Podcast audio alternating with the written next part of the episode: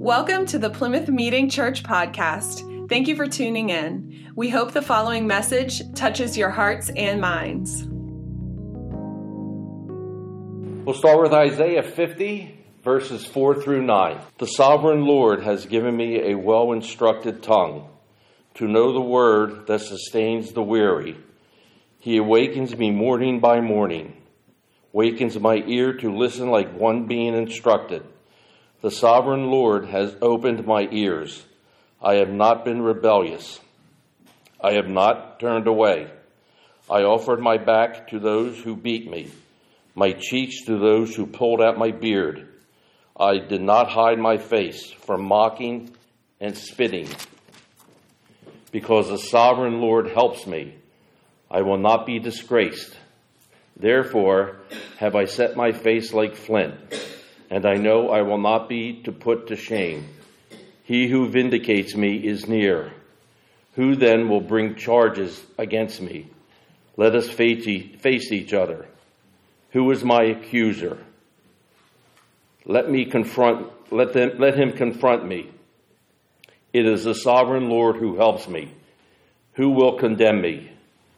They will all hear, they will all wear out like a garment. The moths will eat them up. Our second scripture reading is taken from Matthew 4, verses 18 through 20. As Jesus was walking beside the Sea of Galilee, he saw two brothers, Simon called Peter and his brother Andrew. They were casting a net into the lake, for they were fishermen. Come follow me, Jesus said, and I will send you out to fish for people. Going on from there, he saw two other brothers James son of Zebedee and his brother John. They were in a boat and their father Zebedee preparing their nets. Jesus called to them immediately. They left the boat and their father and followed him. And our final scripture is Romans 10 1 through 18. Brothers and sisters, my heart desire and prayer to God for the Israelites is that they may be saved. For I can testify about them, and they are zealous for God.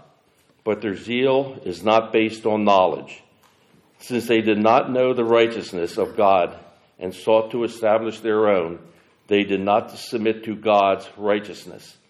Christ is the culmination of the law, so that there may be righteousness for everyone who believes.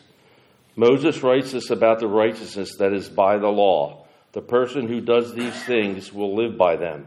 But the righteousness that is by faith says, Do not say in your heart, Who will, who will ascend into heaven? That is to bring Christ down. Or who will descend into the deep? That is to bring Christ up from the dead. But what does it say? The word is near you, it is in your mouth and in your heart. That is the message concerning faith that we proclaim. If we declare with your mouth Jesus is the Lord and believe in your heart that God raised him from the dead, you will be saved. For it is with your heart that you believe and are justified and is it with your mouth that you profess your faith and are saved. As Scripture says, anyone who believes in him will never be put to shame, for there is no difference between Jew and Gentile. The same Lord is the Lord of all, and richly blesses all who call on him. For everyone who calls on the name of the Lord will be saved. How then can they call on the one that they have not believed in? And how can they believe in the one of whom they have not heard? And how can they hear without someone preaching to them? And how can anyone preach unless they are sent? And it is written, How beautiful are the feet of those who bring good news. But not all the Israelites accepted the good news. For Isaiah says, Lord, who has believed our message? Consequently, faith comes from hearing the message, and the message is heard through the word about Christ. But I ask you, did they not hear of the course they did? Their voice has gone out into the earth, their words to the ends of the world. The Lord may add his blessing to his reading. This is the first time I met Al Giles. Um, I heard he's been here before. Uh, I didn't have the pleasure. So I'll give you a brief uh, story about him. Al was the husband of Sherelle. Is that okay? Father of two sons and two grandsons.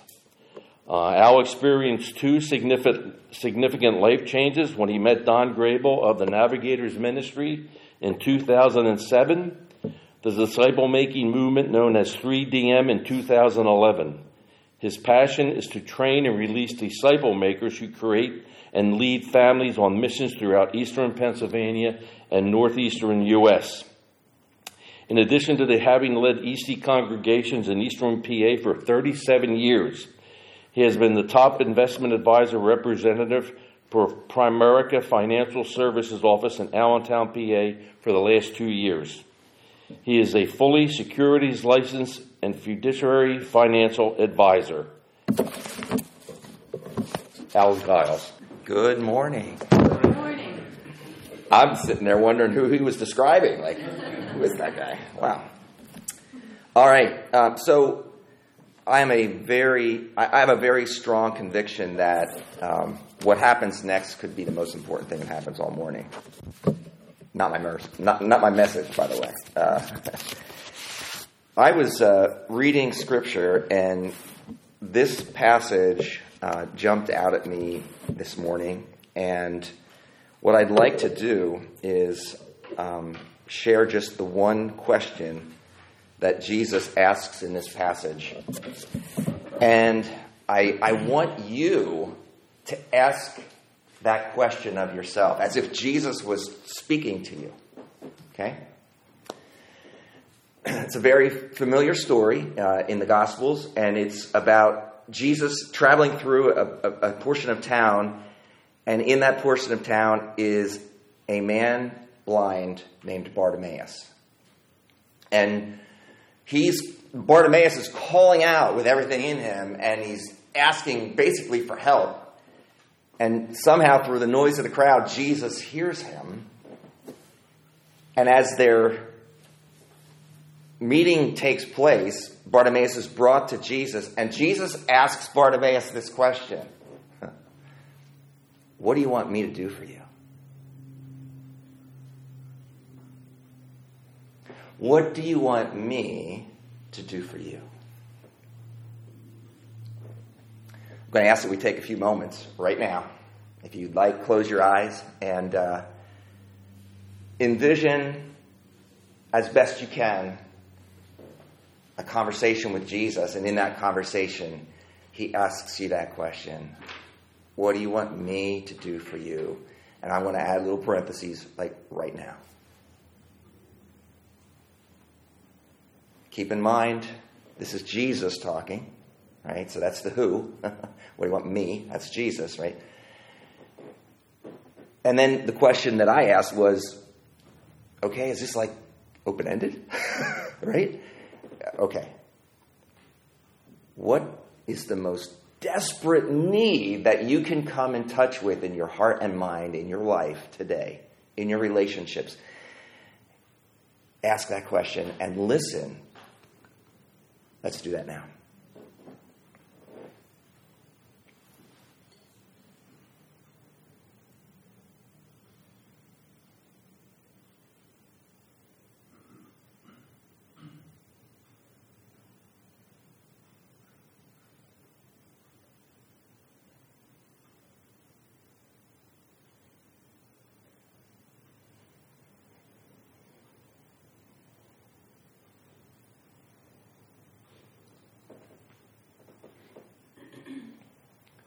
Jesus, with our holy imagination, we want to position ourselves in front of you this morning. Thinking of some of the songs that we sang together, what an amazing day that would be. And it is. It's real. We do get to meet in front of you today. We get to talk with you today. We get to listen to you today. We can't help but think about the other song that why, even though we're unworthy, Christ in love gave himself for us. That's the me that we present to you today. And to humbly hear you ask us the question what, what would you like me to do for you? And so, Father, we quiet ourselves we allow that question to sink in. And as we search our hearts and our minds, as we go through the, the filing cabinet of our lives, even the, the snapshots of today or this past week, and we think about a need that surfaced or that became evident to us, Lord, we this morning choose to present that as our answer to your question.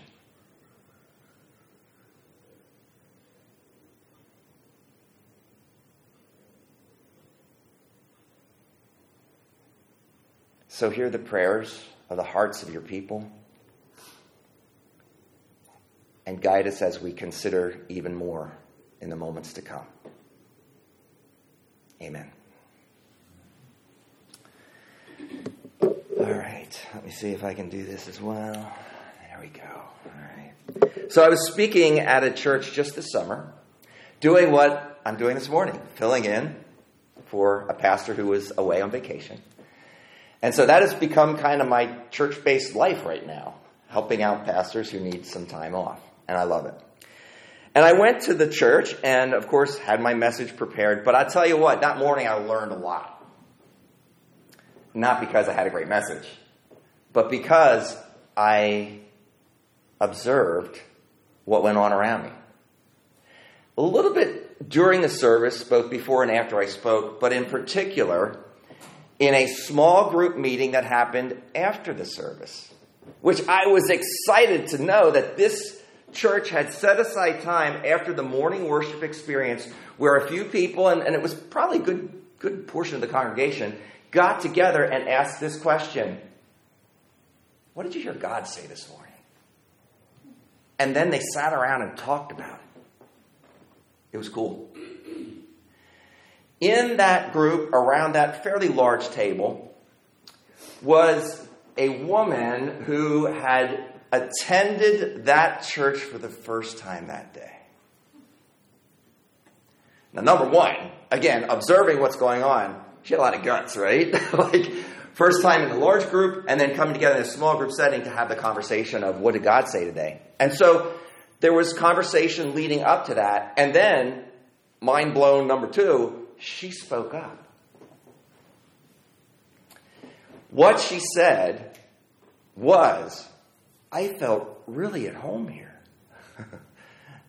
and then she said, and here's why. And then she described what had gone on in the service and how it impacted her. She started to cry. She said, I tried a number of different churches and I just didn't find that whatever it is that you're looking for, right? She's like, I felt it this morning. And then what happened next blew my mind even more in a bad way one of the, I would assume, long term members of that church literally did not listen to a word she just shared from her heart and moved on with what he wanted to say. and, and I'm going like, okay, I'm just a guest pastor, right? So I'm thinking I want to like really kind of draw her back in but like, it, like the conversation just took off, right? And I thought, more than likely, she'll never be back. right? So, what I'm asking of you this morning is, and you've hopefully been able to, to already be doing this. What I loved happened when uh, Bob was reading the scripture. I saw Bibles open, I saw people following along. Awesome. Not just reading and not just like taking in, but actually looking and listening. What is God saying to me today? And so that's why I said, even before the message, what we did in that prayer time was probably more important than, than the whole message. But we'll keep moving. All right? So, what I want to focus on this morning is the patterns of Jesus. So, when I'm saying that, what I'm saying is many of us know and are familiar with the words of Jesus. I, if I'd ask, I would hear quotes of verses that are very familiar, okay, from, from all of you. And, and of course, I think we're all very familiar with a lot of his miracles. Okay? We could name probably at least 10 miracles right off the top of our head. So we know Jesus' words and we know his miraculous works.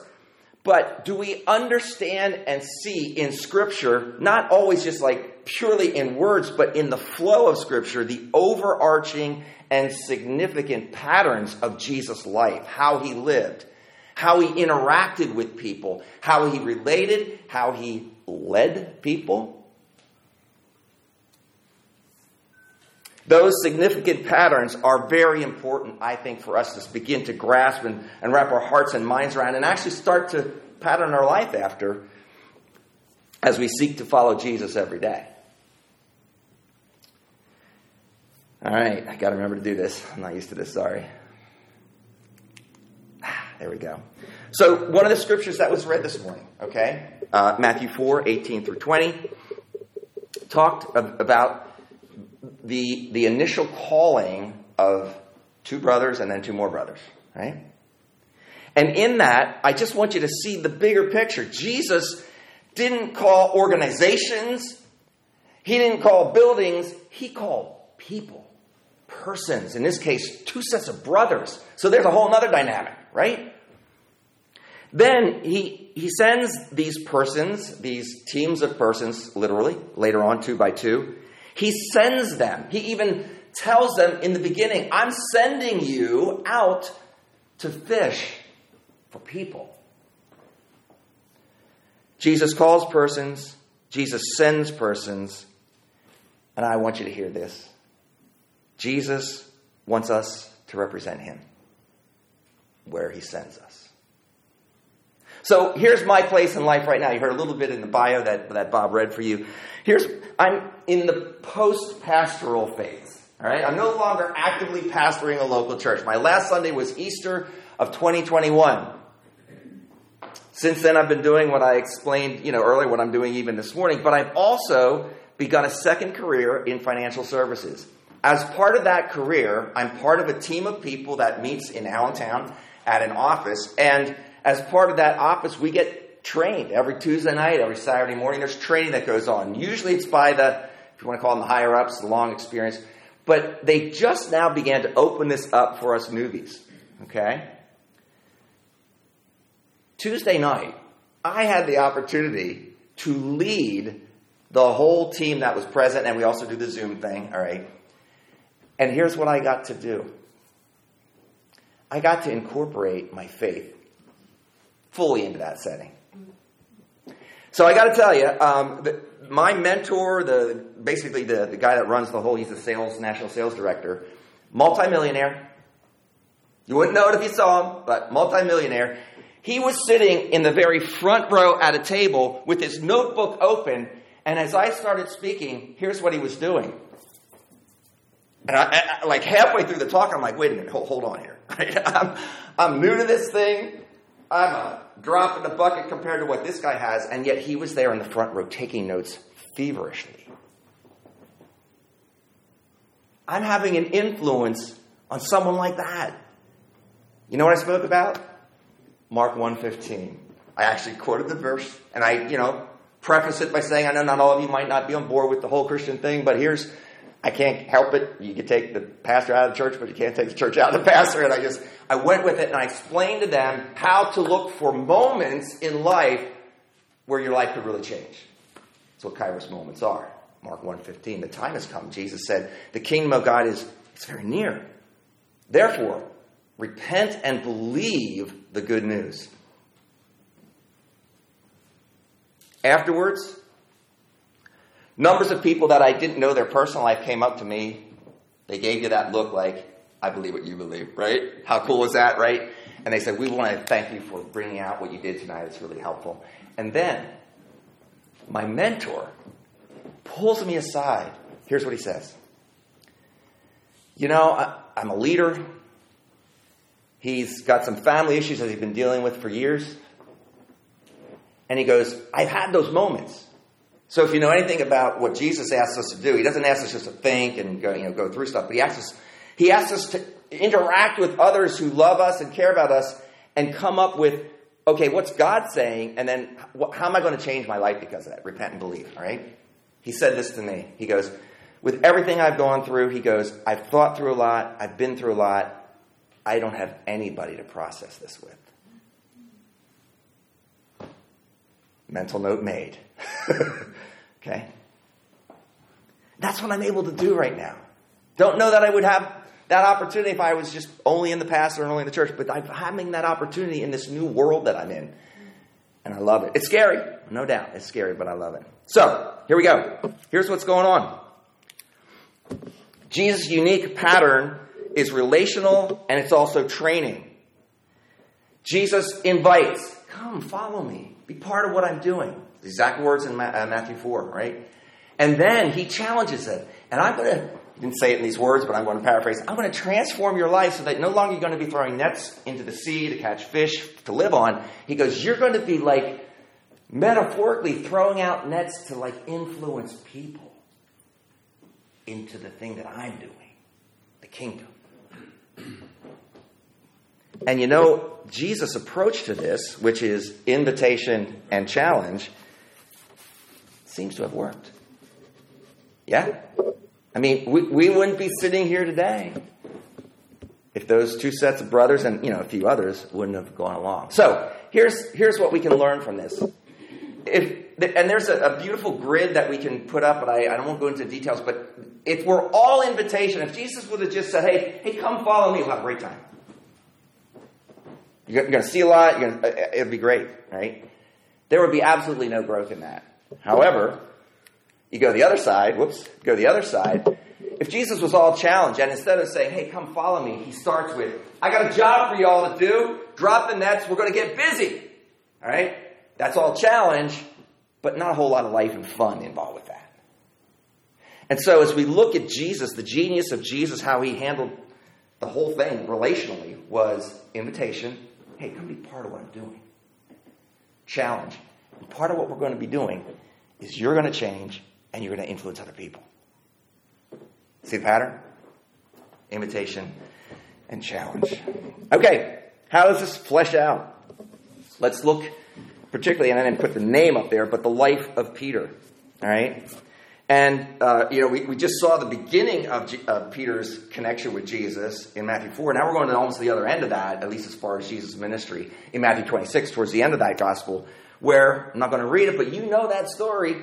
Peter's following from a distance the whole night when Jesus is on trial and things are getting really, really serious and really, really bad. And so Peter still wants to be part of it somehow, and he's following at the distance. And at that distance, people recognize him. You're not from like Jerusalem, are you? Right? And then the three questions, right? And then what happens to the three questions? You know him, right? And he goes, Nope, don't know him. Okay? The denial, right? I personally cannot think of anything more deflating and gut wrenching than what Peter experienced that night. And the scripture tells us about that by the last sentence description of what happened. He went out and wept bitterly after the three part denial. So we have the denial of Peter. Okay? Then we have later on, not much later, just a few days later, in John 21, is the restoration. I believe this moment that uh, Peter had been through absolutely shattered him. I, uh, I also believe that Jesus knew that. And Jesus took all the necessary steps. Here it is not only to bring healing to a broken man, but to bring restoration unto productivity. You see, Peter didn't come out of that seaside breakfast thinking, like, man, I feel so good. I'm going to go back to fishing and just live my life and be at peace. That's not happened, right? He came back from that experience and was part of the leadership team that changed the world. How did I skip over one? There we go. You got to see this. Intense moments denying your best friend in public. Powerful restoration an intimate conversation, hard questions, but questions not meant to tear further down, but to build back up, in fact, to fully restore. That's what we see going on in those last couple days there between the denial and the seaside breakfast. See, here's, here's my look at this. I don't think Peter would have ever become the leader of the early Jesus movement if he hadn't been through the intense moments of denial and the powerful moments of restoration.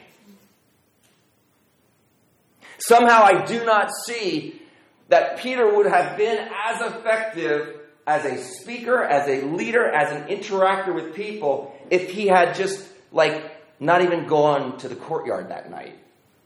And yeah, he would have been hurt maybe that this happened to his best friend. And then he saw the. Re- Think about the depths of personal experience that Peter personally went through. And then seeing his, his master die. And then literally, and I don't care what you read or think, he thought it was all over. he thought it was over. And then the resurrection. so now he knows it's not over, but he still thinks he's over. Right? He thought it was he was he thought he was toast until seaside breakfast and the conversation where Jesus personally enters his heart, enters his mind, and brings him back and restores him.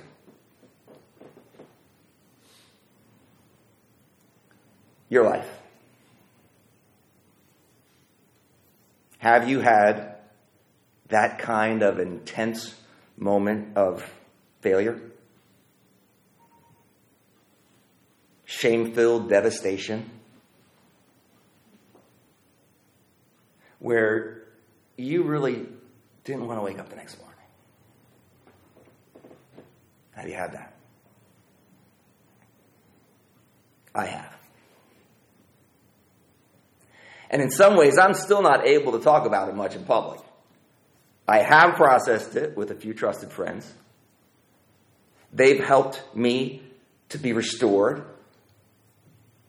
I've learned from that many times. I'm still not done learning from it, but I've been restored. You see, this seems to be a pattern of Jesus. Not that he relishes in us going through difficult times. I think the difficult times in this world are a given. You can't pick and choose them. Yes, sometimes you might make choices that lead you down a bad pathway, but ultimately, you're going to go through them. And you know, this seems to be a pattern of Jesus to use in your life and in mine. Revelation 3 19 and 20, I think it's been the most misunderstood passage. I've heard it probably hundreds and thousands of times applied to the evangelical call to come to Jesus. What does it say? Behold, I stand at the door and knock. And so our image of that passage is you have this broken, lost sinner outside the door of salvation, and he's knocking on the door so that Jesus will let him in, and then they can be coming together and he can get saved. And that's kind of a nice picture, but that's not what's happening in Revelation 3. Revelation 3 is in a series of messages of the Spirit to churches, to people who are already following Jesus. Here's what it says. Let me find it real quick. Revelation 3. Those, those whom I love, I rebuke and discipline. So be earnest. Another word that's used there, and I prefer it, is to be zealous, be excited, and repent and change. Here I am. This is Jesus speaking. Here I am. I stand at the door and knock. If anyone hears my voice and opens the door, I will come in and eat with that person, and they with me. So, this seems to be a pattern that Jesus, again and again, it, it emerges in the scriptures. And what I find most appealing about this is that it's not just for all you trying to follow me, trying to make sense of life, you know, all you humans down there.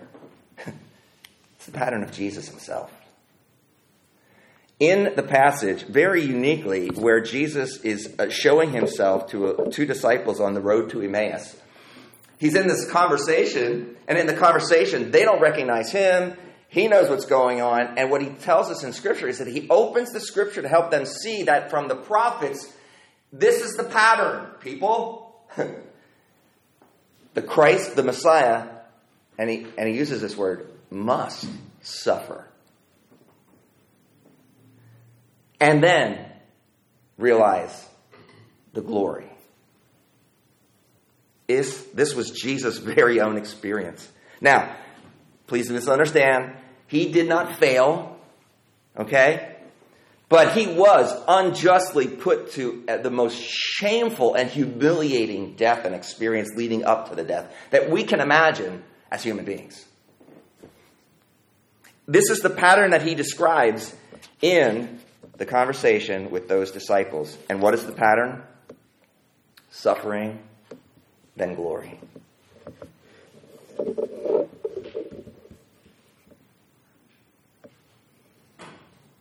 I want to encourage you this morning with two final scriptures that I think kind of kind of pull this together for us. First of all, I want to ask the question Will you believe and receive what God Himself is willing to give you? What is He giving? Here we go. 2 Corinthians 4 6. God, who said, Let light shine out of darkness, made His light shine in our hearts to give us the light of the knowledge of God's glory displayed in the face of Christ. I don't know if you catch the tenses there, but it's saying He's already begun shining in us. We're not talking a, a little pen light that you have at the end of your keychain for your car. We're talking the light that radiates from the face of Christ. God is already gifting to you and I if we've come to that place of saying, I'm following you. He makes his light shine in our hearts. Can you see him shining on you this morning? And here's the thing even if you're still lost in the suffering part. Can you really believe it? The light of the glory of God shown in the face of Christ is actually shining in your heart and in mine this morning. It's already there. And the final thought that I want to share on the pattern of Jesus. Actually, I'm sure none of you will remember, but last time I spoke here, this was my key verse, all right? Colossians 1 27. Here's what it says God has chosen to make known the glorious riches of the mystery, which is Christ in you, the hope of glory. Does it say, someday Jesus will be present in you and it'll be amazing? No, no, it's already happened. Christ inside of you, the hope of glory. God's chosen to make known to the world his beauty, His power, His love through you. Again, I ask simply, do you believe that? He is already making known His glorious riches in you. It's a done deal. He's already doing it. His pattern, if we're talking about the patterns of Jesus, his pattern is to absolutely invite and include you.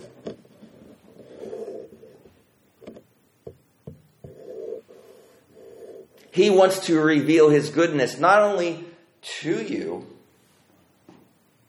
but through you as well. I don't know about you. I'm pretty excited about that. Yeah? All right. We should be. We should be. Amen, sister. I was waiting for somebody to say something. Yeah. Yeah.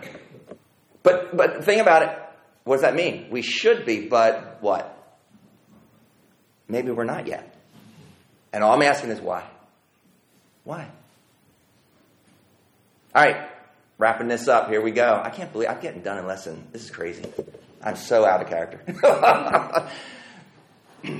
Here's the questions I want you to consider as we wrap this up. Number one What's God been saying to you this morning? Again, it's hard. We're used to a pattern. It's not what the pastor said. It's not what the worship leader said. It's not the song that I sang. But what do you identify as the voice of God speaking to you this morning? What is one takeaway for the time that you spent here in worship with brothers and sisters this morning? Love. Say it. Love. Love? Awesome. I'd ask you for more. We can talk later. Right? There's more to unpack there, I'm sure. Okay? Third question Is Jesus bringing you, where you're at right now in life, is he bringing you a message of invitation? Come closer, get to know me better. join the covenant I'm already extending to you with unfailing love, says the psalmist? Or is it a message of challenge? You know you're walking with me. I know you're walking with me, and I'm really excited about that. But here's what, here's what we're going to take on next. Here's the challenge. And because you know that I love you and you, you are in love with me, no matter what it is, even if it pushes you a little bit and nudges you outside your normal life comfort zone, you're willing to entertain that thought and actually move into it because it's me asking you to do that. How is he speaking? How is he framing his message to you this morning? Is it a message of invitation or is it a message of challenge? Let's go do this thing. Lastly, who will you talk and then pray with about what you've heard?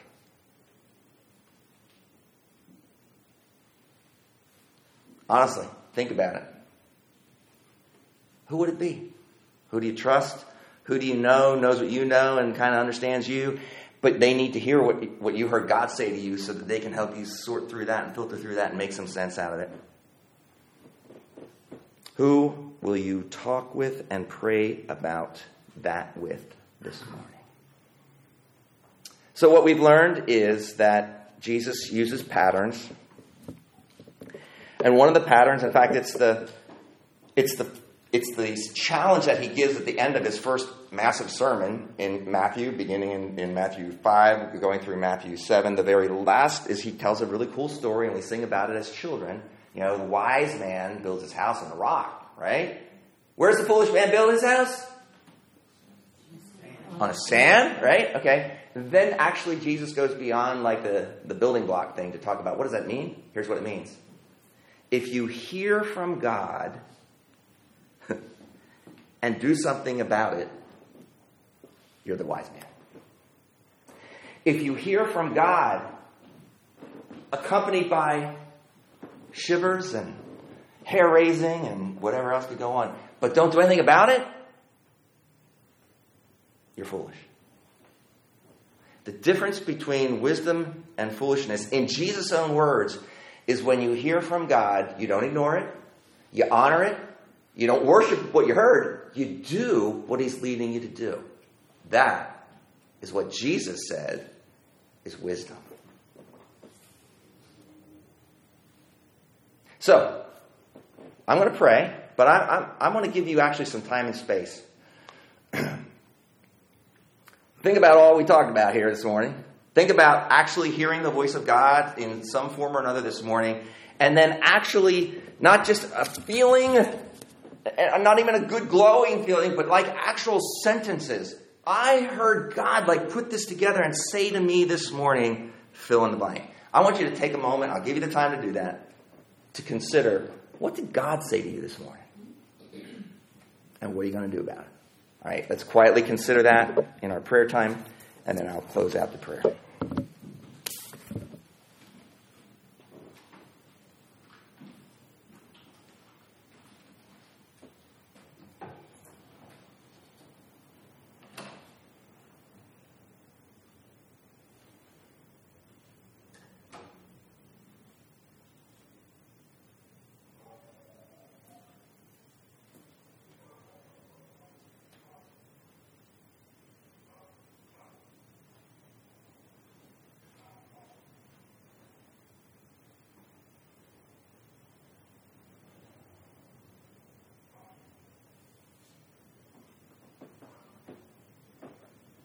Jesus, you told us that following you would involve hearing the Word of God.